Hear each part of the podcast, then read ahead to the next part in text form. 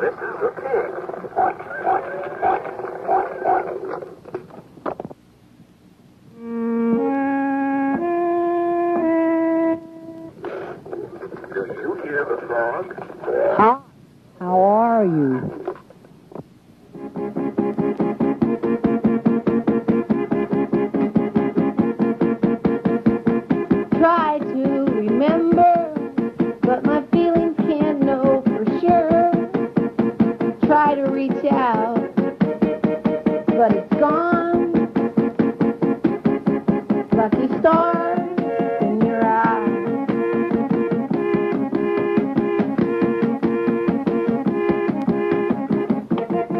I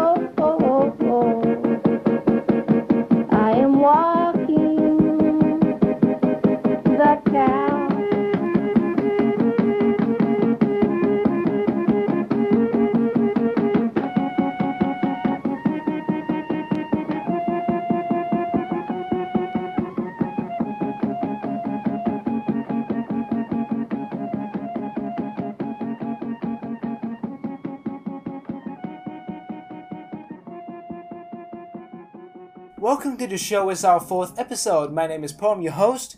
We just played you Walking the Cow by Daniel Johnston because in two days, the first anniversary of his death is coming up. I'll get to that later. Now, as I promised, from this episode on, our show is getting a big change in content. We'll try to focus less on politics and more towards social and cultural topics. But it's not that, but that's not saying we're ignoring politics entirely, because that's still one of our main focus. In fact, the main story we're discussing today still involves politics to an extent. But on the show, we'll try to find things that are informative in the society and cater to you so that it don't become a political shit show every Wednesday. Also, from now on, we don't take a break until we finish discussing things. So the first break's gonna run like 10 or 12 minutes, and the main story is gonna start right after I get all the important stuff out of the way. The second break, the same thing. Headline is to be at the end of the show, and and, uh, and that's how we'll do it from now on. Today we're discussing the boycott of the film Mulan, a live action one, and the first anniversary of indie musician Daniel Johnston's death I mentioned. And before we start, I just want to say thank you very much for your support ever since we started the show. It's not much, but it kept us going. Whether it be comments or likes or anything that shows your sign of appreciation, I take that. Even negative comments, I take that. And finally, as always, any comments or suggestions, leave that on the hashtag to file or hit me up directly on Twitter at at, at PokePK or on my Instagram, same name. Now, let's start the show proper. Last week, there are two new movies coming out, both huge. The live action remake of Mulan and Christopher Nolan's Tenet. Both movies are going toe to toe at the box office right now. Critics equally favored both movies. Some even called both movies the best of 2020. Mulan even got 88% on Rotten Tomatoes right now, and both movies did well with moviegoers. In fact, I can even smell two or three Oscar nominations for Mulan.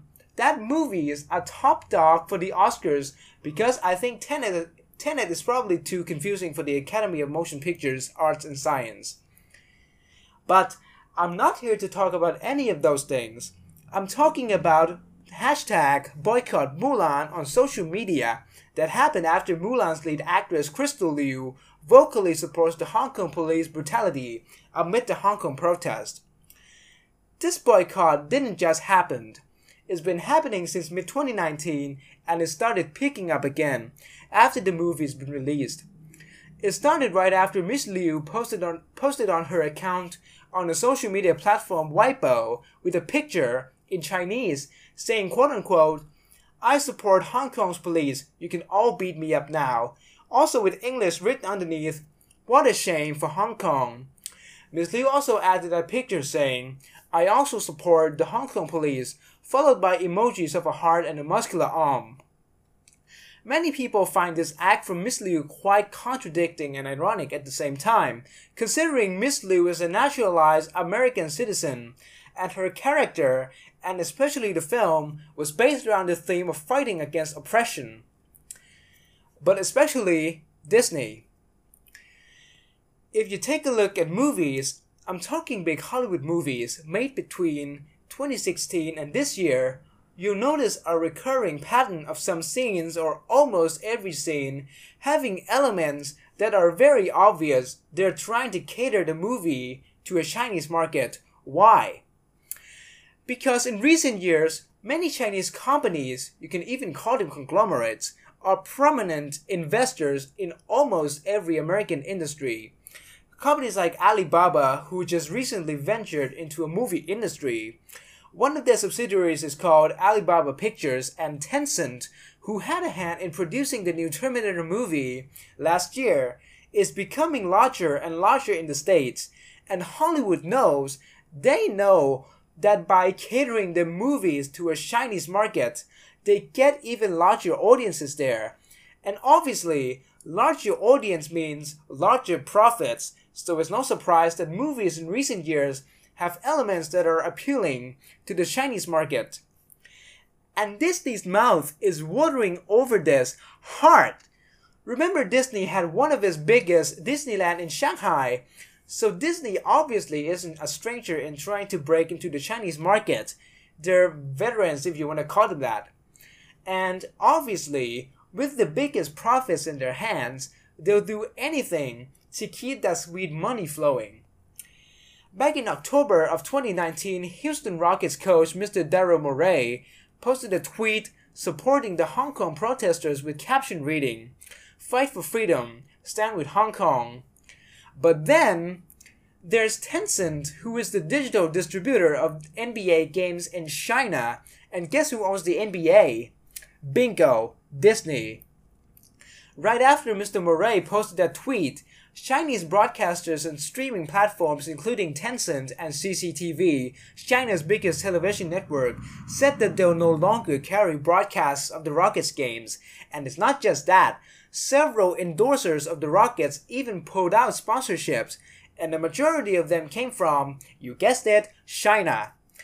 After that event, several Democratic and Republican politicians are calling out the NBA for bowing down to China instead of supporting democracy, even Ted Cruz, who usually speaks bullshit, by the way, quoted, quoted from his Twitter post, We're better than this. Human rights shouldn't be for sale, and the NBA shouldn't be assisting Chinese communist censorship. Seriously, after you've heard all of that, don't you feel the authoritarian and dystopian? Because I just summed up China's stupidity in two words. And then, there's Miss Liu herself.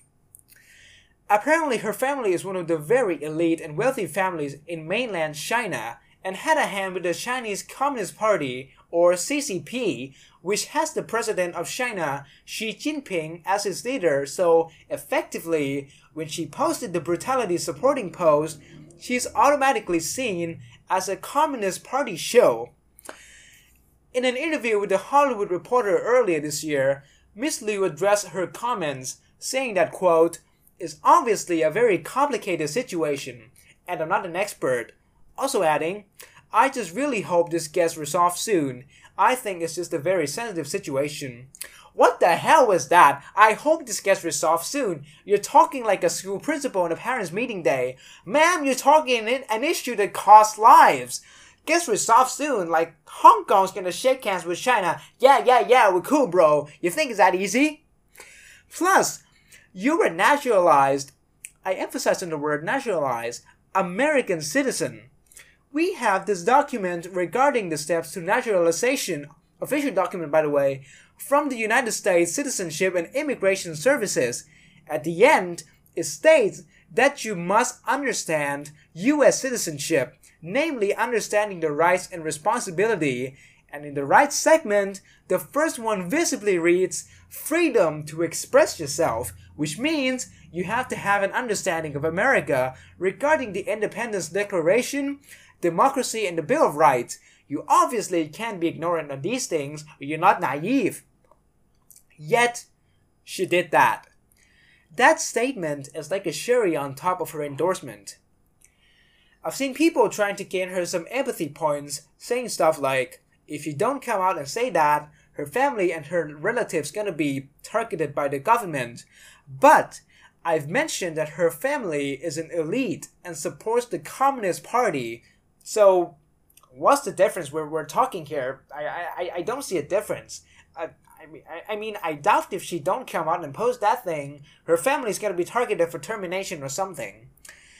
The point is, you are obviously educated. You have been living in a country known for democracy and freedom, but then you did that. We looked up and it said that she lived in the US from 1997 until 2002. That's not a short period of time, that's a pretty long time. And I'm pretty sure she, she did pick up some cues on freedom and democracy. But she did that. An advice for you if you can though in a situation like this where you think it's to be just fine that you don't come out and say stuff like this, just stay silent. Shut the fuck up.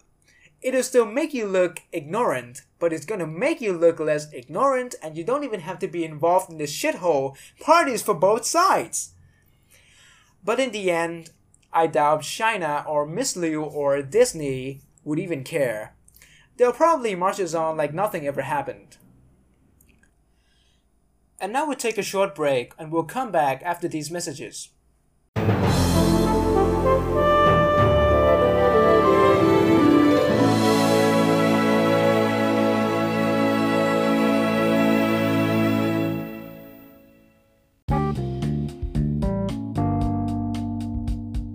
The file is syndicated every Wednesday night at 10:30 p.m. local Thai time. Welcome back to our show. Let's carry on. We'll talk about Mr. Daniel Johnston next. Last year, September 11th, Mr. Johnston died at the age of 58. He's one of the most important figures in American alternative music, and even before his death, has left a significant amount of legacy. Even mainstream musicians like Kurt Cobain and Lana Del Rey adored Mr. Johnston. But like many sad stories, Mr. Johnston lived an extremely hard life. He has several psychotic episodes for his entire life and has spent periods of his life in psychiatric institutions. I personally discovered his music through YouTube with a song called Grievances, which is actually the first track off his first album called Songs of Pain, released in 1981. He released 22 albums between 1981 and 2012, but the bulk of his well known songs came from his first eight albums made between 1981 and 1985. Among them includes Walking the Cow, which we played to you at the beginning, and The Story of an Artist, which Apple used in one of their commercials in 2018. Now, let's go back to what I mentioned about his manic episodes. I have to tell you that this guy has battled with his own disorder for his whole life, and the way he did it was music. If you listen to any of his songs or even Walking the Cow, you'll notice that there's a very pure feeling in his music. When I say pure, I mean he's very, very straightforward. It feels like he's right in front of you, bearing his heart out and say, "Take a look at this." He don't he don't attempt. I I, don't even think he has that that idea in his head. He don't attempt at making flowery flowery lyrics or attempting to make complex music. A lot of his songs, there are two or three chords at best. But the fact of the matter is, his delivery is very straightforward. When we listen to him, we feel like this guy truly believes in what he believed in. Add that to the fact that early on, he recorded his albums in a cassette boombox. Then he gave those away in a very, you know, innocent way. He, he's like, my name is Daniel Johnston and here's my cassette. People would confuse, you know, and, and then they played that cassette and then they heard Walking the Cow. They felt his presence. There's a documentary that came out in 2005 called The Devil and Daniel Johnston, and that document uh, documentary covers just everything about him up until that point. But there are parts that really made me feel sorry about him in an empathic way, especially the story about his manic episode on a plane in 1990. He was on his way to a tour, then he had an episode where he believed he's a ghost. He then managed to go and pull out the plane's key mid flight. It almost had the plane crashed, but luckily his father is, is a veteran pilot, so his father managed to get the plane landed, and right after this, he went to an institution. A sad story, really. But Daniel Johnston was more than that. He had depth. When I say he is straightforward, he's not straightforward in a rude or vulgar way. He is straightforward in terms of authenticity. He, he didn't try to be anything, and his depth and layers came from that. He has depth because he's being honest in a really bearing way. Uh, there's a song of his I really liked, my, my favorite actually, called Don't Let the Sun Go Down on Your Grievances, or Grievances, because that's how we sing it in, in, in a song. That song has a really big message. Keep on fighting. That's it. But the way he delivered that song is really honest. When we hear that, we believed in what he's trying to say to us. And that's the appeal people had towards Daniel Johnston. He is honest he's authentic. He's not trying to hide himself. Anything he has in the back burner, he, he brings it out. And he had a great following as well. In Austin, Texas alone, where he came from, there's a mural painted by him. Uh, there's another thing we haven't mentioned about him yet. Uh, he's also an artist, and he drew the cover art to every of his early albums. Uh, in fact, the mural painted by him is actually taken from his album called Hi, how are you? There's a frog called Jeremiah on the cover, and that exact same frog is on the mural. It's been there since 1993, and the building that has the mural has been occupied three times. Uh, a restaurant two times, and one of them is a Thai restaurant called Thai How Are You, and a record store one time. His last album was in 2012, a soundtrack occupying his comic book called Space Ducks. After that, he went on tour up until 2018, where he, where he retired. The very last song he sang in his life was "True Love of True Love Will Find You in the End." With that said, I want you to remember him not as a guy who had mental illnesses. He is bringing out a string of art which brings us joy and happiness, and I believe that's what he wants us to have this entire time. And that is all for our stories this episode. It's time for the headlines.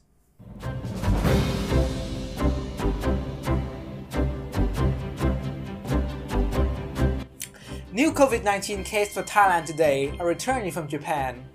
The Center for COVID 19 Situation Administration reports a new COVID 19 case from a 38 year old Japanese film producer who is now in a state of quarantine.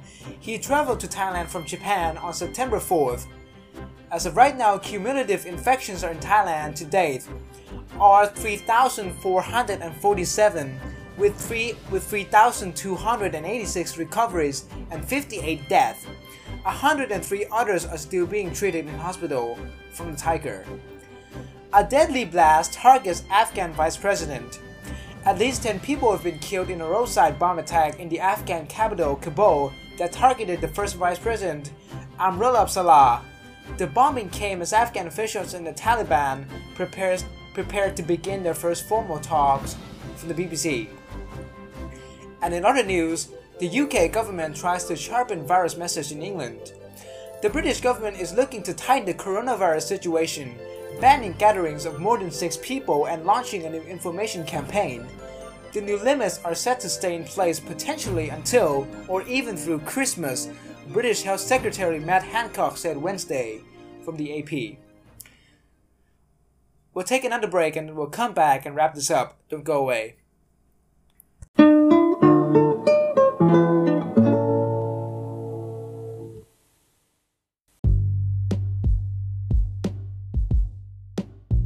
If you are interested in advertising or becoming a sponsor for the file, please call at 098 828 4385 if you're a domestic caller or use the area code 66 followed by 98-828-4385 if you're an international caller, or contact us via email at kamnuandej at gmail.com. That's K-A-M-N-U-A-N-D-E-J at gmail.com. And that is all for our show this week. Thank you very much for tuning in. Hope you enjoyed. We hope you tune back again next Wednesday. Today we're leaving you with this Daniel Johnston song from the album 1990 called Something Lasts a Long Time. Until then, hope you enjoy the rest of the week and stay safe. We'll meet again, same time, same day. Goodbye and enjoy the music.